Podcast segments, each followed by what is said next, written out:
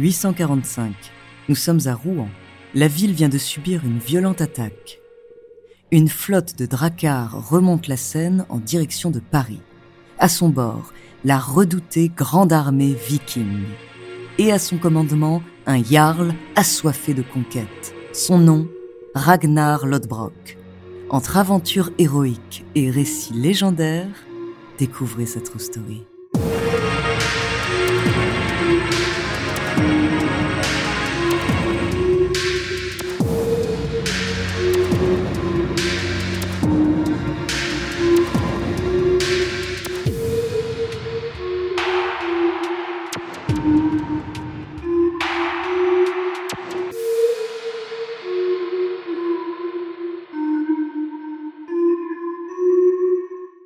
Avant de commencer à vous raconter cette histoire légendaire, laissez-moi vous présenter notre partenaire.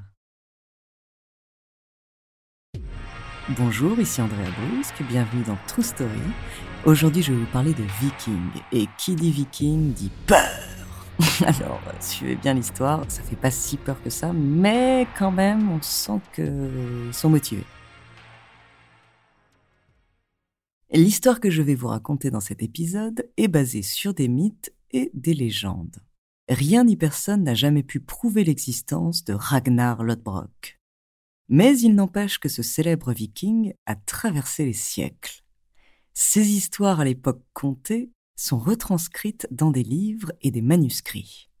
Ainsi, ce roi légendaire n'a jamais été oublié. L'histoire de ce peuple et de leur jarl a d'ailleurs été racontée récemment dans la série Viking, produite par la chaîne History. On dit que Ragnar Lodbrok a eu une vie si exceptionnelle qu'il n'aurait jamais existé. Mais en est-on vraiment sûr?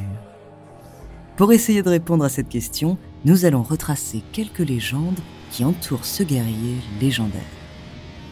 Mais tout d'abord une petite mise à jour pour comprendre qui est vraiment ce peuple à la réputation si sanguinaire. Les raids et les attaques des vikings sont surtout comptés par les moines qui décrivent un peuple très violent et sans pitié.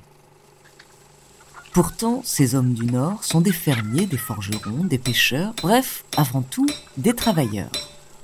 Mais cela ne les empêche pas d'avoir un esprit de conquête. En général, ils attaquent la nuit quand tout est calme.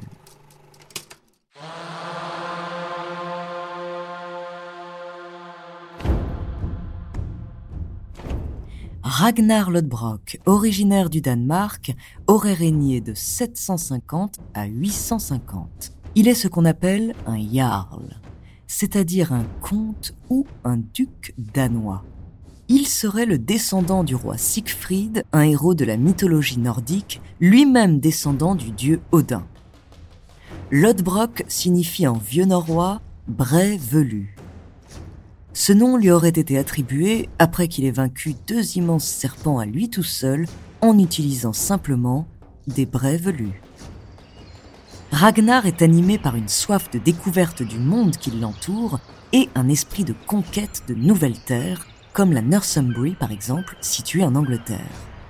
Il mène alors de nombreuses expéditions à travers des territoires jusque-là inconnus de son peuple. Le Jarl Lodbrok est un grand guerrier.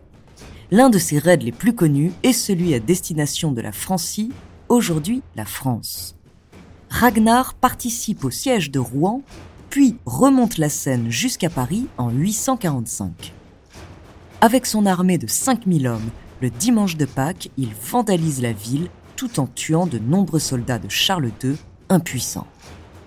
Ainsi Ragnar est le créateur de la redoutée grande armée viking, avec laquelle il réalise des raids dans bon nombre de villes européennes avant de repartir pour l'Angleterre et y établir son territoire. Ragnar pille surtout pendant les fêtes chrétiennes. Lui et sa grande armée viking attendent le dimanche, là où tout le monde est à la messe, pour encercler les églises. C'est ce qui contribue à faire des vikings un peuple de cruels sanguinaires.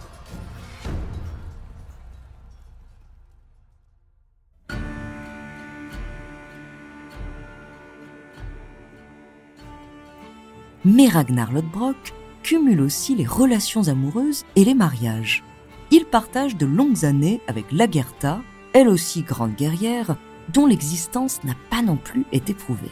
Elle est connue grâce à une œuvre écrite par un moine du XIIe siècle. Il pourrait aussi s'agir de la déesse nordique Thorgerd qui serait venue en aide au Jarl. Selon la légende, Ragnar lui aurait demandé sa main car il a tout de suite été impressionné par la force et le courage de Lagertha. Puis le couple se sépare et Ragnar part conquérir la fille du roi de Suède. Il est le seul qui réussit le défi offrant la main de Thora, tuer deux serpents menaçant le royaume. Son secret pour ne pas être atteint par le venin, se jeter dans de l'eau glacée pour que la glace protège son corps. Puis il épouse Aslo, qui serait la fille d'une Valkyrie et d'un célèbre héros nordique. Avant de s'unir à elle, Ragnar avait entendu parler de sa beauté incroyable. Priez-la donc de venir me voir. Je la rencontrerai et je souhaite l'épouser. Mais j'exige qu'elle ne soit ni vêtue ni dévêtue, qu'elle n'ait le ventre ni plein ni vide, et qu'elle ne vienne pas seule, mais personne ne doit l'accompagner. La jeune femme se présente alors à lui enroulée dans un filet de pêche, mangeant un oignon et accompagnée d'un chien. Le Jarl, visiblement très sensible à ces détails, l'aurait épousé à la suite de cette rencontre pour le moins originale. De ces unions, Ragnar donne naissance à de nombreux enfants qui semblent eux avoir existé. Ivar, Ubbe, Sigurd et Alfdan sont les bras droits de leur père lors de ces raids. Un de ses autres fils, Bjorn, surnommé Côte de Fer pour son invulnérabilité au combat, a consacré sa vie à la découverte de nouvelles terres du Sud, emmenant notamment des expéditions au Maroc, en Italie et dans les Baléares. D'ailleurs, les Vikings sont surtout réputés pour leurs expéditions maritimes grâce à leur savoir-faire et leurs navires solides.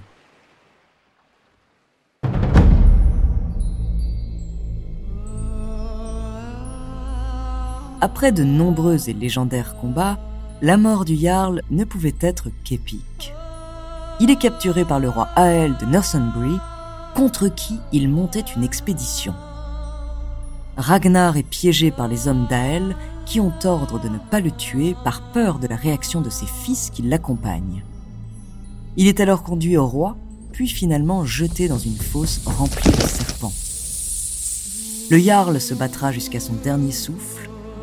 Une autre version de l'histoire raconte que Ragnar serait mort d'une dysenterie c'est-à-dire d'une diarrhée aiguë. Tout de suite moins épique comme légende.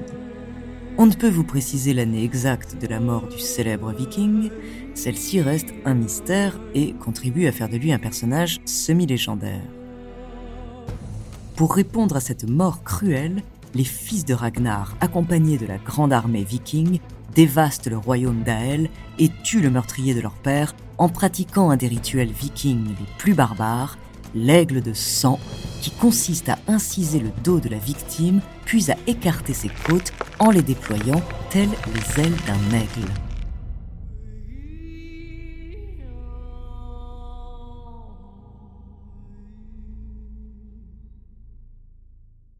Le mythe Ragnar Lodbrok n'est pas près de tomber dans l'oubli. De nombreux récits et légendes existent sur le grand Jarl. Le nombre de ses exploits est tel que l'on pourrait croire que Ragnar représente en fait plusieurs hommes. Parmi eux le roi Auric Ier de Danemark, qui a mené d'importants raids, ou encore Reginerus, un guerrier qui a attaqué Paris au IXe siècle. Mais ce légendaire Jarl reste encore aujourd'hui considéré comme l'un des plus puissants guerriers vikings.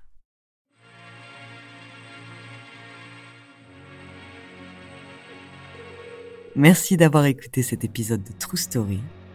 N'hésitez pas à le partager et à laisser un commentaire sur votre plateforme d'écoute préférée.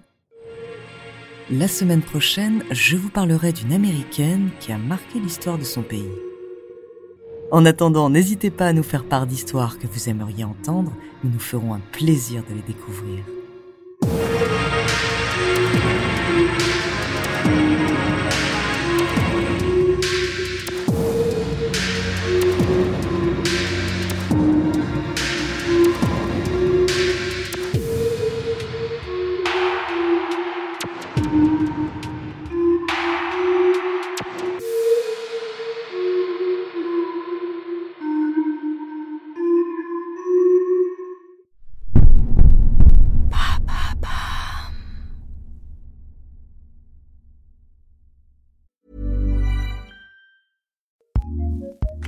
ACAST powers some of the world's best podcasts. Here's a show we recommend. Once upon a time, a knight in shining armor slew a dragon while a princess was locked in a tower waiting. Cool story, bro, but let us take it from here. Girl Tales is a kids' podcast of feminist stories for a new generation. Girls go on adventures, take risks, and become their own heroes. We've got new stories every Monday. Find Girl Tales wherever you get your podcasts and join the fairy tale revolution today. ACAST, ACAST, recommends.